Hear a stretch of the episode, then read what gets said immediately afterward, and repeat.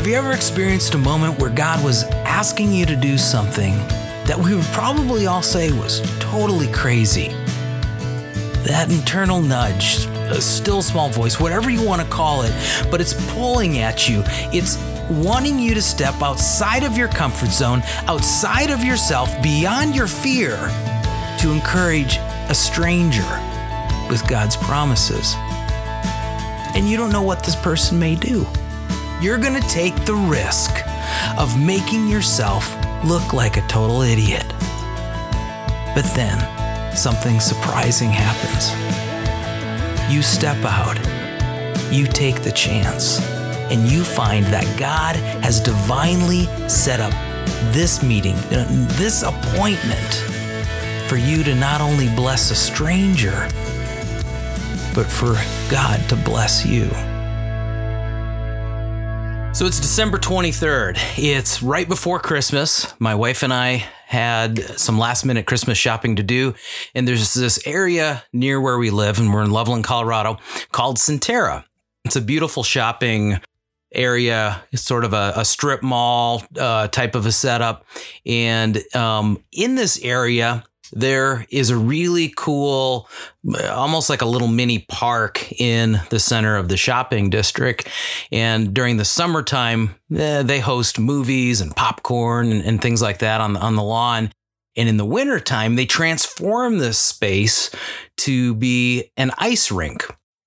And it's really cool. Here it is right before Christmas. Got a few last minute things that my wife really wanted to get. Only had three of the kids with us at that time, three of the seven. Our daughters, uh, Grace, Faith, and Hope. And Grace uh, was 15 years old. Uh, the twins, um, both 11. I told Amanda, hey, you go do the shopping. I'll hang out here at the ice rink with the girls. If you know our family, you'll know that Christmas is the biggest and best holiday in the family. Matter of fact, by the time August rolls around, we're listening to Christmas music. Now, not everybody in the family agrees with this setup. I'm probably the worst, and now some of my other kids have followed suit and may even be worse than I am because my youngest daughter actually starts listening to Christmas music the end of July. I think that's too soon. August is okay, July is not. Amanda leaves. They start ice skating. They ask if I would please skate with them. I did not want to. I looked at different support uh, options that were available at the ice rink to help adults who don't know how to skate. And they had these little trash can looking things that you flip them upside down. It's basically a trash can. And you hold on to it as you push the trash can around the ice rink as you look really stupid. And I thought, well, what the heck? I'm definitely not going to use the trash can, but I will give it a shot. And so, with very wobbly legs, I put on my skates, I walk out to the rink, and I start um, going around the perimeter, holding on to the wall while my girls um, show off their fantastic ice skating skills and try to pull me off of the wall. My daughter Grace says, Dad, hold my hand, skate with me. I really like this song. Uh, how do you say no to that? Plus, um, she's even more stable than the trash can option. And we started skating, and it was just really cool. Snow falling, it's nighttime, Christmas music playing. It doesn't really get any better than this. It's amazing. We're skating around, and like uh, so many times, God takes what you're doing and uh, pulls you in a different direction. It's um, it's unexpected. It's nerve wracking, but it also is an opportunity to see God, as I normally say, God shows up and shows off, and we get to be part of it. We get to see Him do it, and there's no better experience than that. There's a worker shoveling the sidewalk, trying to keep up with the volume of snow that's falling. And he he's working away, and I, you know I didn't really pay any attention to him at the time. I'm, I'm just focused on staying upright and not breaking something by falling on the ice. And as I'm skating with my daughter, I hear this voice and it's never audible. It's not an audible voice. It's it's a still small voice. It's uh it's an internal nudge and it says, Go tell that man he's a masterpiece. Um, no, uh, absolutely not. That definitely was not God speaking to me because why would he ever want me to go up to a stranger and say, Hey, dude, you're a masterpiece? No, that sounds totally crazy. That first nudge, voice, whatever you want to call it, tells me, invites me. It doesn't force me, it invites me to do this. And I kick back on it. I'm like, no. Just to kind of put this all in perspective, the guy down below the ice rink shoveling snow is six foot six and 300 pounds. I'm five foot seven, maybe seven and a half if I stand on my tiptoes. It's like Frodo the Hobbit next to a giant. This guy's massive. He looks big and mean and strong. And there's no way I want to go up to some dude, I don't care how big he is, and say, Hey, you're a masterpiece. That just sounds so weird. And so I suppressed this invitation, said no, and I kept skating with Grace. Grace notices this pull towards this guy that's down below the hill and she says, Dad, why do you keep looking at that guy over there? And I said, uh, Grace, um, this is going to sound really weird, but I think God wants me to go over and talk to him. And she pauses and she goes, Why? it's like, that's a good question. I have no idea. And so we just kind of left it at that. And so we keep ice skating, and it's nagging at me so much that I feel like I need to go over and at least kind of approach this man. I let go of Grace. I, I skate over to the wall and I look down at this guy shoveling snow. And I uh, and I say, "Hey." And the guy looks up. He's holding on to the shovel and he, he looks at me and he goes, "Yeah." And I respond, It sure is snowing hard, isn't it? And he goes, uh, Yeah. And looks back down at the shovel and starts shoveling. At that point, I turn and I skate as fast as I possibly can away from this guy. And I was like, "Oh, that was that was really bad. That was bad." But God, I went up to the guy and I did break the ice. Yeah, no pun intended. Um, I did break the ice, and I I acknowledge that it's snowing hard. Um, is that good enough? Can we stop there? And so I keep ice skating, and it's nagging at me even worse than the beginning. And it asks me again go tell that man he's a masterpiece. No, no, no, there is no way. I'm going over to this dude and I'm going to say, You're a masterpiece. He's going to think I'm a freak. I just keep skating as I'm in this internal debate and argument with uh, God, this voice, this invitation, this firm invitation because it keeps coming back. And I don't want to do it. There's uh, no. So Grace comes back around, smiling, grabs my hand again, and, and we're skating some more. I can't even focus on Grace. I'm looking away half of the time. She's holding me upright so I don't fall. And she goes, Dad, you're looking at that guy again. What is the deal? And I said, God really wants me to go talk to this guy. And she goes, And tell him what? And I said, That he's a masterpiece. And Grace kind of cocks her head to the side, and I could tell she looked really confused, every bit as confused as I felt, and just kind of went, uh, okay. Dad, you're really weird. I don't really know what to say to that.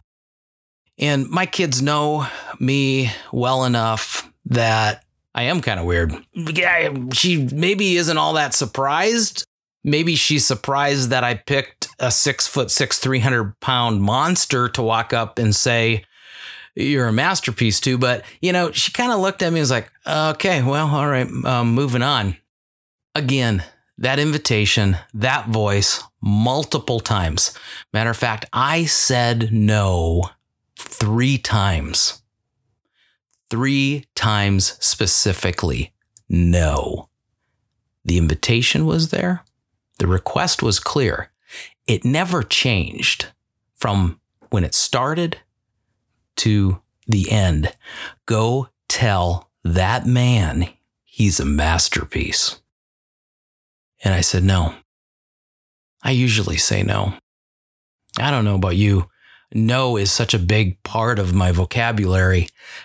I don't want to take a chance. I don't want to do it. I I'm afraid. Maybe I'm lazy. I, I have a million excuses.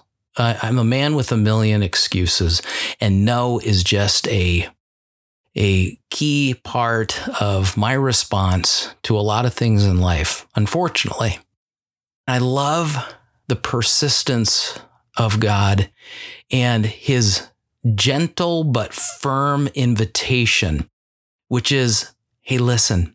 I've set this up and this is important. And this is not about you. It involves you. There's parts in here that it is about you, but this is more about someone else. And it's important because you are my messenger.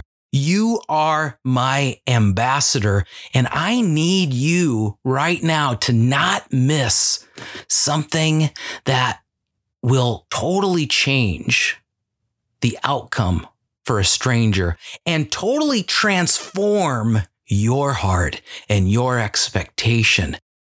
Come on, don't miss it. It's, it's an invitation, but I'm afraid you could miss it. And I know many, many, many times I've missed it. I've said no and I've stuck with it. And I've missed out on a great blessing. I know I've got to go up to this guy. By that time, he had cleared three quarters of the sidewalk. He was even further away and further down this hill. You know what? He he's far enough away that he can't hurt me. That's good. So by delaying, you know, he he's he's further away. He can't come up here and pound me quickly enough. I mean, even with my poor skating abilities, I can quickly skate to the exit and grab my shoes and run. So okay, I'm I'm gonna do it. I made a couple more laps, trying to gain enough confidence and strength to deliver the message while I'm watching the exit and figuring out how long it would take me to get out of here. I go over to the edge and I go, "Hey." And he stops. And he leans on his shovel, and this time he's really irritated. And he goes, What? what? Kind of like, What in the heck do you want? And I said, um, Hey, man, um, I know this is going to sound really, really strange, but I believe God wants me to tell you that you're a masterpiece. And this guy doesn't move. It's like he's frozen and he stares at me speechless. I'm waiting for the thumping that's going to come. I'm waiting for curse words that are going to come. I, am waiting for the most negative response possible, but it doesn't come. I met with a stare and this, what? And he says, I think I'm going to cry. And I remember responding quickly with, You are? I'm like, What? Why? He drops his shovel and eh, this guy climbs up this six foot plus wall and gets right up to me and leans over the rail. And he looks at me with tears in his eyes. And he said, Why would you tell me that? And I explained it. I I didn't want to. Um, I was just minding my own business, ice skating with my girls over there. And God invited me. He told me, it kind of ordered me to come tell you that he wants you to know that you're a masterpiece. I, it sounds so strange. Matter of fact, it sounds so crazy that I said no. The first time I came up to you and I said, well, it, it sure is snowing hard. And you looked at me like, yeah, moron, I know. I'm the one shoveling all the snow. And that was kind of my hope that I could engage you and find a way out. Like uh, I talked to this dude and, and God leave me alone. And he didn't because I didn't deliver the right message. I delivered Dan's message. I delivered the message that I was hoping would be my exit message, but it wasn't what he wanted me to do. God wants you to know that you're a masterpiece. We had this conversation right there and we just unpacked life right there. And he shares with me his heart and what he had been doing while he's shoveling snow. And I'm going to quote it because I wanted to get this right. I don't want to embellish anything. I don't want to make it up. I don't want to sensationalize this message and this, this meeting. I want it to be real and raw and 100% exactly what happened because God has to receive the glory for something that I call a miracle that I was privileged enough to be part of. I don't understand that because I am such a big hot mess so often. Why would God use me? Why would He use me to go up to this guy and tell him he's a masterpiece? But that was God's promise for him and is his promise for me and is his promise for everybody. And and you know as we're talking i remembered the scripture and I don't remember a lot of scriptures. And and you know even with what God has written in in the Bible in all of these promises I you know it's it's like uh, it's hard to remember everything. And in this moment with this guy is he's like why would you tell me that why would God want to share that with me I share a scripture and I said Ephesians 2:10 Okay, this is not this dude just telling you this. This is from God, okay? And God wanted me to tell you that you're a masterpiece because he wrote it, because he spoke it. And what he wrote and spoke thousands of years ago is something for you now. It's for you personally. And I'm nothing more than a mouthpiece, nothing more than a messenger that's connecting you to a promise that has existed for thousands of years. And I challenge you to open your mind even more. It's existed since before time began. God wants you to know that you're a masterpiece. His masterpiece. Matter of fact, you're such a masterpiece. You look just like him because he created you in his image could have just created you as a sculpture to put on a shelf for all of the angels to go, hey, look what he did. He made something else. This one looks fantastic. We're going to put that on the mantle in heaven next to the fireplace. It's beautiful. But he goes, no, no, no, no, no, no, no, no.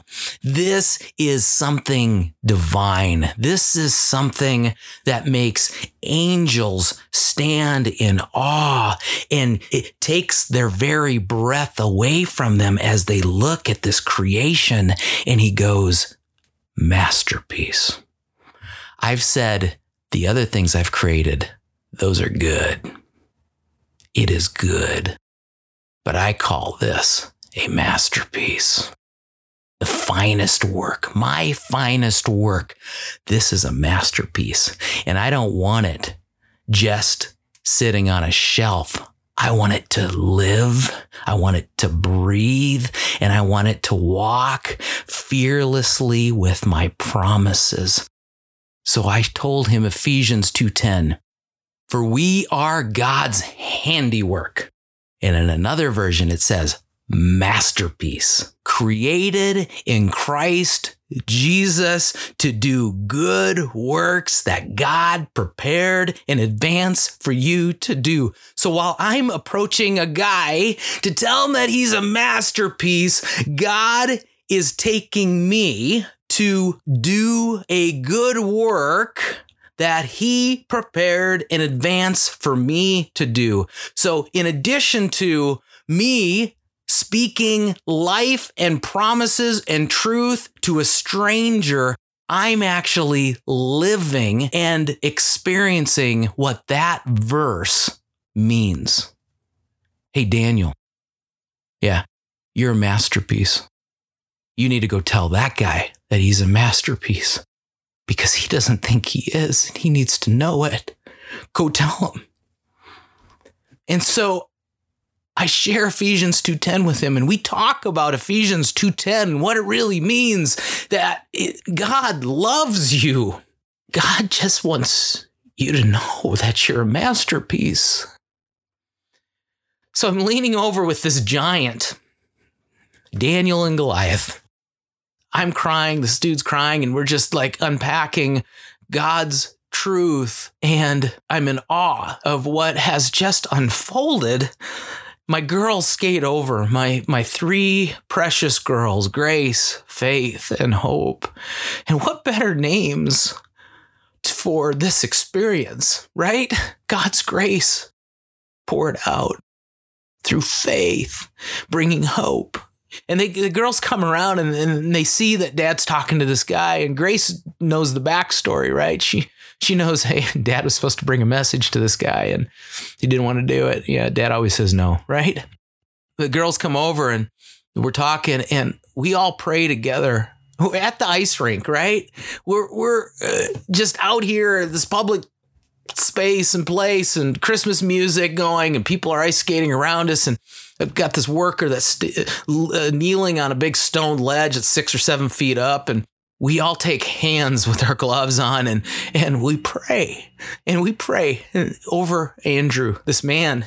We pray that God will uh, continue to reveal himself that God will pour his love, his favor, his blessing, his power over this man because he is a masterpiece. And we pray over him. And my girls pray over him. My girls pray. And there's nothing better, in my opinion, as a father than to hear your children pray. And it was amazing. It, it was a gift for me. And I go, God, you just, you showed off again. You, you did it again. You always do it. And I love it. I love it when you show off, Father, because it just continues to reaffirm you're real. You're here. You, you know, it, it's not it's not a lie. It's not a fantasy. I don't have to read the word and these promises and go, you know, it sounds good. It was only for them. It's just the story of make believe, right? And no, it's not. It's not story make believe. It's totally real. It's everything written is real. And can I believe it with all that is within me, the small faith, this really little faith that I have, even as I say no, right? It, it, it, finally, when I step out in really weak faith, and, and God goes, you know, dude, when are you gonna, when are you gonna listen? When are you gonna finally fully believe? When are you going to finally just live fearlessly with my promises because every one of them is true? Something you need to know about this. Andrew, from that moment, stayed connected with me and we continued to talk. Um, I continued to encourage him with God's word. He encouraged me, you know, with God's word. And so it worked both ways. And I remember we went up to a, a, a men's retreat um, with our church, and Andrew was up there, and he would join our our our men's table a whole group of guys, just a bunch of misfits, and we'd meet at Cracker Barrel. I, I call it the Cracker Barrel Revival, and you know we'd have a whole bunch of guys from all different walks of life and careers and things, and we just all meet and we just do life together. And Andrew showed up there, and I got to tell the story to the guys, and um, they just kind of looked at me like, "That's crazy." Yeah, that's crazy. You know what? When we follow the Father when we believe his promises, you're going to step into a realm of crazy. You're going to step out into a realm of impossibility that is going to get you addicted to what he can do. And as stubborn as you are, as as fearful as you are, and I believe our stubbornness is so rooted in fear because I'm paralyzed so often because it takes me so far out of my comfort zone. But if we can just live fearlessly with those promises at the forefront and go, Is that you, Father? Is that you? Okay, I'll do it. I'll do it. I'll do it. I'll send that message.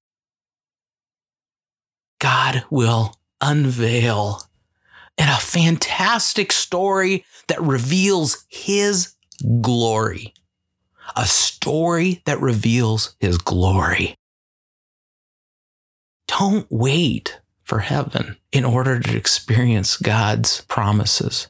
They're available now. And they involve the same things that Jesus did, which was to send out an invitation. Follow me. Come on. Just, just follow me. You need to know who you are. You need to know that you're a masterpiece. Come on, come on and follow me. If we do that and we live fearlessly with his promises, there is literally nothing that is impossible. We will see the impossible we will experience the impossible and we will wake up with just the most energy and excitement for what God can do on this day because Ephesians 2:10 is true. For we are God's masterpiece created in Christ Jesus to do good works on this day that God prepared in advance for us to do. So, something that I did because I did not want to sensationalize the story, I wanted to get the message right. I reached out to Andrew just this week because I, I've been just excited to share this story and also nervous to share the story. And I wanted to make sure I, I shared it in the right way. I reached out to Andrew and I said, Andrew, hey dude i, I want to know exactly what happened on that night i can't remember it all i can't um, before I came up to you with the crazy message, you're a masterpiece, I want to know what was happening with you because I remember you telling me a story about you shoveling snow and having a conversation with God, but I don't want to make it up. Can you tell me? And I quote this Andrew says, I do remember. I don't remember the exact words I used but I was angry. I was feeling abandoned, rejected, and unloved. I was angry at the man I had become. I didn't feel good enough for God's love, much less anyone else's. I was angry at God, specifically blaming him for allowing me to mess up this bad. When you came up to me, I had just finished screaming at God about how I was the equivalent of garbage, absolutely worthless and unloved. End quote.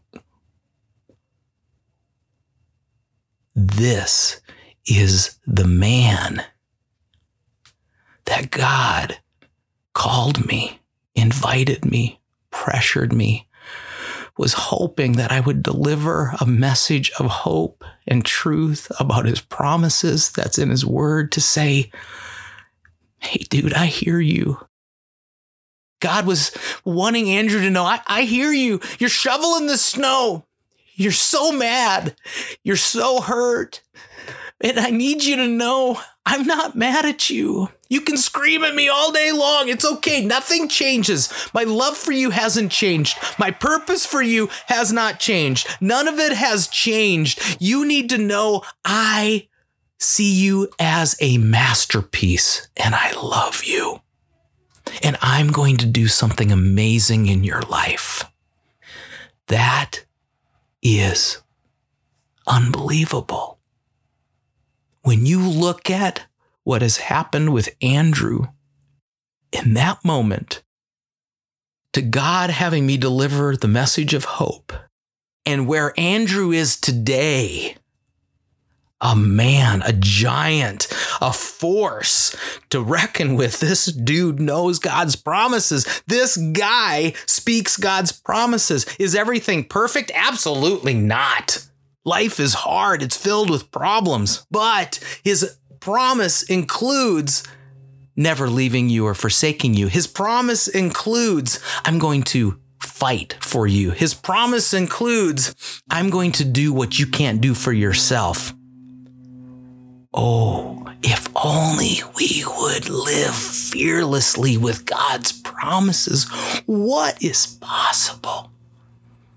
Possible is the only word that describes what God can do because impossible is not part of his vocabulary. It doesn't exist. For you are God's masterpiece, created in Christ Jesus to do good works that God has prepared in advance for you to do. I started this by saying, I love seeing when God shows up and shows off. It's actually not the right way to say it. I've said it that way for years and years and years. I, God shows up and shows off, and I just get to be part of it. I get to see the show, right? But it's actually not true because the right way to say this is you show up and God will show off. You show up and God will show off. He needs you. He wants you to be part of the story. He wants you to be his ambassador, his messenger, his child. He is longing for you to show up in these moments, these appointments, these divine meetings. He wants you to show up so that He can show off in a powerful way and change the lives of the people around you and to transform you in the process. Are you going to do it? Do you believe it? Will you will you journey with him? Will you give it a chance? Because I'll tell you, when you experience divine appointments like this, you will become addicted to God setting things up in advance for you. Ephesians 2:10. You're going to become addicted to God showing off and using you.